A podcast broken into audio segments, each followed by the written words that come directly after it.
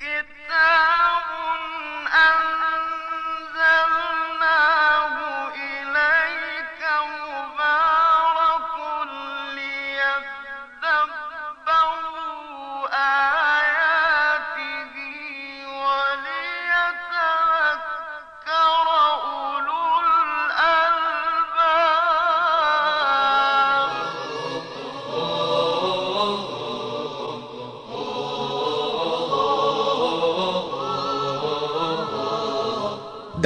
محضر قرآن.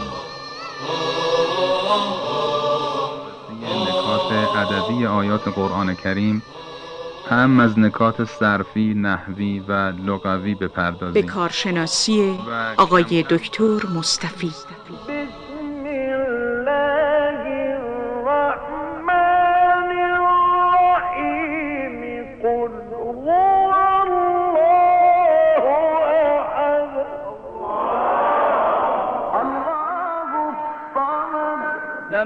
يلد ولم يولد. ولم يكن له كفوا احد بسم الله الرحمن الرحیم. با سلام خدمت شما عزیزان و قرآن دوستان گرامی. برنامه دیگری از سری برنامه های در محضر قرآن رو در خدمتتون آغاز می‌کنیم. در برنامه قبل رسیدیم به آخر آیه 55 از سوره مبارکه زاریات. و طبق روال توی این برنامه از آیه 56 سوره زاریات عرایزم رو دنبال می‌کنم.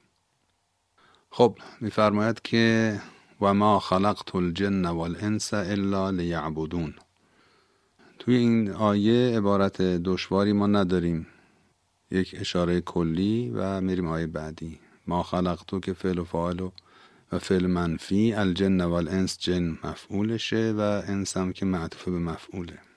الا حرف استثناء. و ما خلقت الجن و الانس الا لیعبدون. لیعبدون در اصل بوده لیعبدون نی یعنی بوده لیعبدون نه نی که نون آخر لیعبدون به خاطر اینکه ل اومده ل بعدش هر ان ناسبه در تقدیره. یعنی لان یعبدوننی. وقتی این ان ناسبه باعث میشه فعل منصوب بشه نون یعبدون افتاده. لیعبدون نه. این نون مفتوح افتاده شده لیعبدو بعد زمیر می‌خواد بهش بچسبه زمیر متکلم.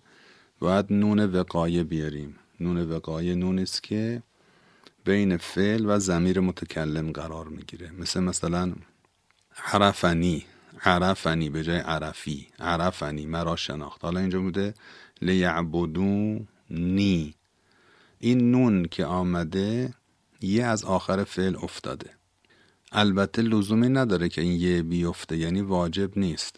اما یک قاعده داریم در زبان عربی و اون این است که یایی که در آخر کلمه قرار می‌گیره اهم از اینکه یا اصلی کلمه باشه یا یا متکلم باشه مثل همینجا.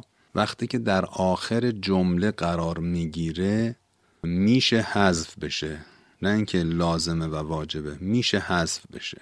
مثل مثلا آیه شریف لکم دینکم ولی دین یعنی ولی دین نه دینی. این یه چون در آخر جمله قرار گرفته جایز الحذفه مثال دیگه والفجر ولیال عشر والشفع والوتر واللیل اذا یسر که در اصل هست یسری. این یه جزو حروف اصلی کلمه است. سرا یسری یعنی شبانه حرکت کرد شبانه رفت شبانه سیر کرد. یسری آخر جمله قرار گرفته. جایز هست که یش حذف بشه و اینجا شده و گاهی وقتا هم حذف نمیشه. پس اینجا بوده لیعبدون نه نی. نون اول به خاطر اون ان ناسبه مقدر حذف شده. یه آخرم به خاطر اینکه این فعل در آخر جمله قرار گرفته جایز الحذفه و ما خلقت الجن والانس الا لیعبدون خب معنای آیه روشنه. من جن و انس را خلق نکردم مگر برای اینکه مرا عبادت کنند. فقط تو پرانتز ارز بکنم معنای اصلی عبادت بردگی کردن. این کلمه از عبد. عبد یعنی برده. اون وقت لیعبدوننی لیعبدونی یعنی مرا عبادت کنن. عبادت رو ما تو فارسی یه معنا می‌گیریم یعنی عبد رو گاهی وقتا میگیم برده گاهی وقتا میگیم بنده. مثلا میگیم عبدالله بنده خدا. در حالی که در عربی قدیم و کهن عبد معنا بیشتر نداشت یعنی برده. عبدالله یعنی برده خدا اونه که برده خداست. عبد و مثلا فلان کس فلان کس یعنی برده فلان کس. توجه فرمودید. تو فارسی ما بین این دوتا مفهوم فرق می‌ذاریم تو ادبیات فارسی. ولی واقعش مفهومش در عربی یکیه. یعنی برده خدا. فعلش هم یعنی بردگی کردن اطاعت صرف کردن غلام حلقه به گوش بودن. منتها ما تو عبارت فارسی این رو ترجمه می‌کنیم بندگی کنن. بعد بندگی هم در ذهنهای ما به یک سری زواهر انجام یک سری زواهر که نشان دهنده اصطلاح بندگی هست نماز و روزه و نمی‌دونم حج و خلاصه اینها. مثل یعبدون رو اینطوری می‌فهمیم که مثلا نماز بخونن روزه بگیرن مکه برن حج برن مثلا صدقه بدن زکات بدن. اینها مظاهری است از اون بردگیه بردگی کردن یعنی مطیع صرف خدا بودن. اون وقت حالا فرموده مثلا نماز بخونید خب این نماز خواندن یک جور نشان از اون بندگیه نمی‌دونم روزه گرفتن همینطور و سایر اعمال عبادی ما. فقط خواستم این عرض بکنم که توجه داشته باشیم. این کلمه در عرف ما یه معنای خاصی پیدا کرده که چه بسا در عرف عربی کهن عربی معاصر هم عرض نمی‌کنم عرف عربی کهن معنای خیلی عمیقتر و وسیعتری داشته.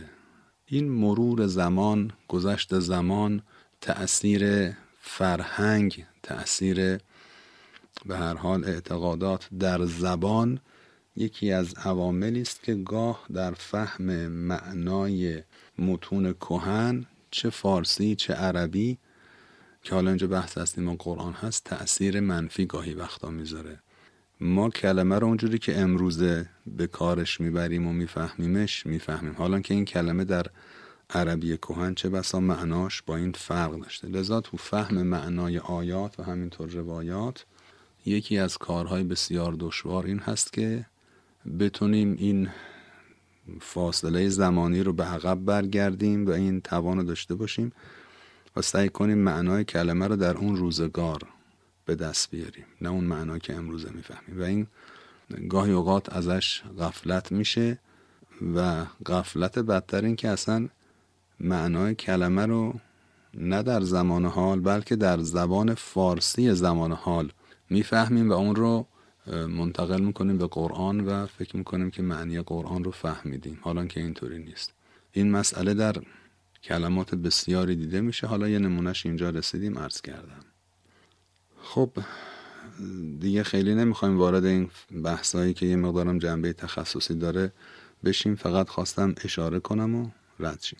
چون برنامه ما پرداختن به این مباحث خیلی عمیق نیست. در این که اصل برنامه به توضیح نکات لغوی و ادبیه که منم حالا در حد همین حوصله برنامه این توضیح و تذکر رو عرض کردم.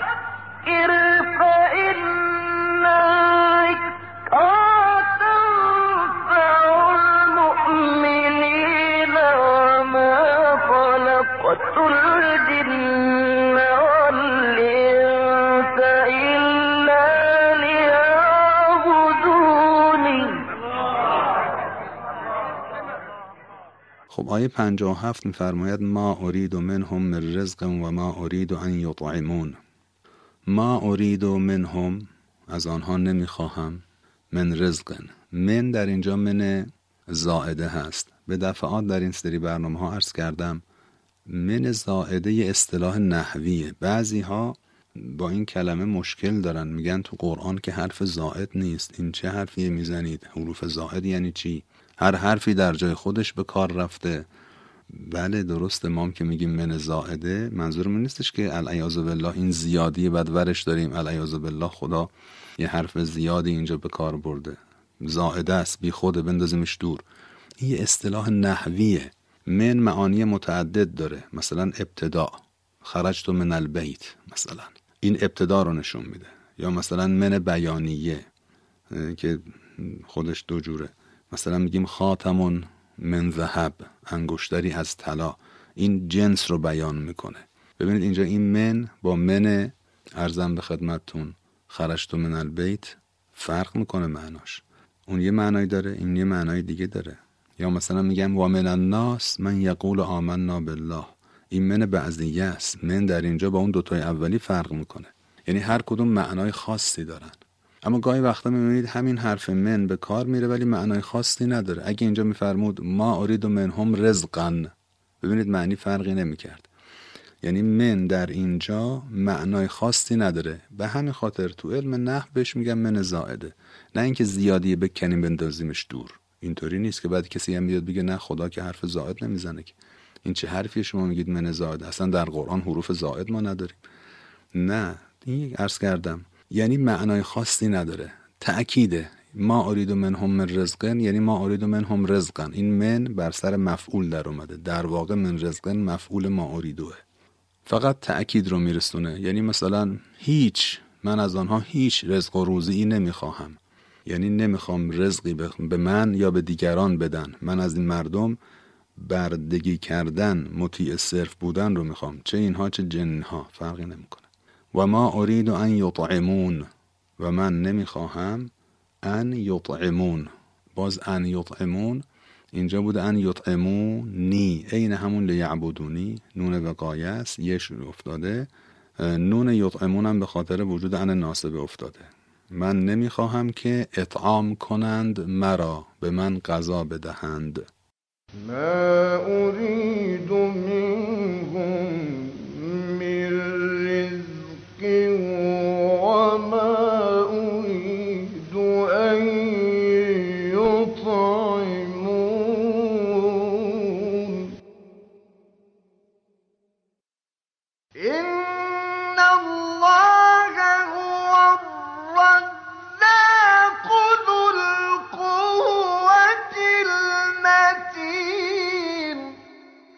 الله هو الرزاق ذو القوة المتین ان الله هو الرزاق. الله خداوند رزاق است. اینجا هو الرزاق حسره وقتی که الفلام در خبر قرار می‌گیره مفهوم حسر به جمله داده میشه. مثلا الله الصمد. الله هست که صمد است نه دیگران. ببین محصور میشه صمدیت در الله. اینجام ان الله هو الرزاق. رزاقیت محصور میشه در الله. فقط الله هست که رزاق است نه دیگران. این هوم تأکید می‌کنه زمیر فصله این تأکید می‌کنه این حصر را ذل قوه دارای قوت و متین. خداوند خداوند است که رزاق است و خداوند است که متین است. متین یعنی بسیار نیرومند. المتین شدید القوه خود کلمه متین صفت مشبه است از فعل متونه متونه یمتونو یعنی صلبه و قویه و اشتد. مثلا میگن رجل متین یعنی خیلی قوی شدید القوه و حالا خداوند اینجا میفرمند که خداوند است الله است فقط الله که رزاق ذوالقوه هست و متین و قدرتمنده آیه بعدی میفرماد فان للذین ظلموا ذنوبا مثل ذنوب اصحابهم فلا یستعجلون کسانی که ظلم کردند ذنوب فان للذین ظلم ظلموا ذنوبا. ان از حروف مشبهتون بالفعل ذنوبا اسمش که منصوب شده للذین ظلموا هم خبر مقدمه. کلمه ذنوب یعنی نصیب بهره سهم. فان للذین ظلموا ذنوبا مثل ذنوب اصحابهم.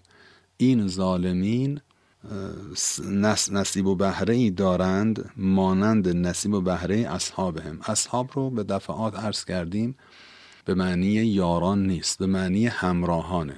جمع صاحب به معنی همراه. اینجام همراه معنوی منظوره نه همراه فیزیکی. منظور همفکران و به اصطلاح همروشان آنهاست از امتهای گذشته.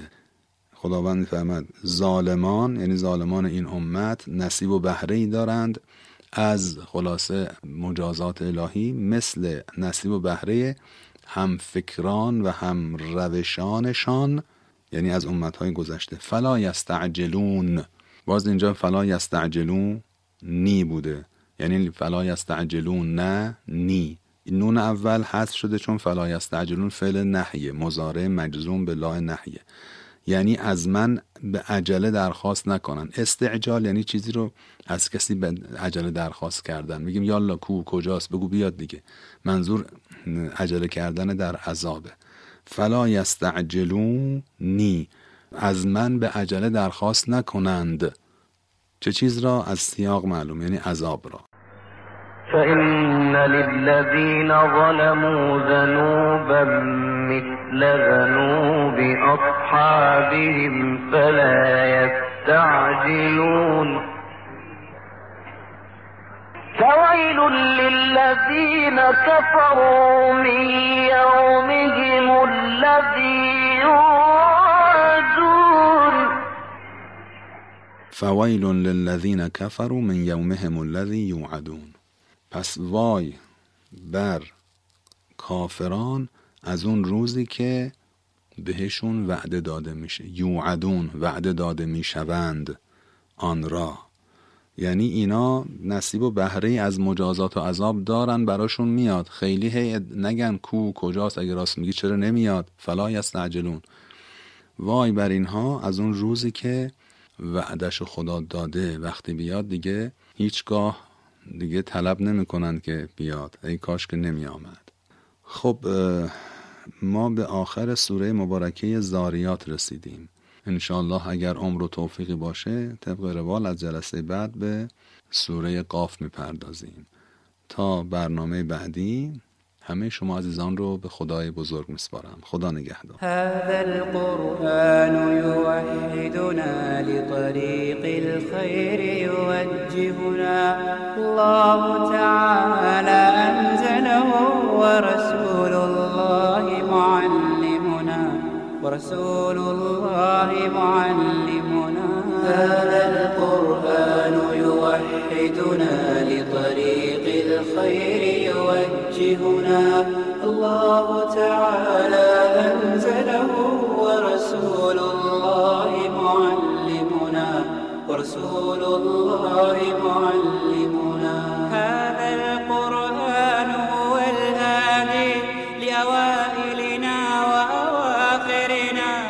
يدعو للعلم وللعمل لا شيء سواه يهذبنا هذا القرآن هو الهادي لأوائلنا وأواخرنا يدعو للعلم وللعمل لا شيء سواه يهذبنا كتاب الله. شيء يهذبنا العمل به كتاب الله. لا شيء سواه يهذبنا هذا القرآن يوحدنا لطريق الخير يوجهنا. الله تعالى أنزله ورسول الله معلمنا. ورسول الله معلمنا.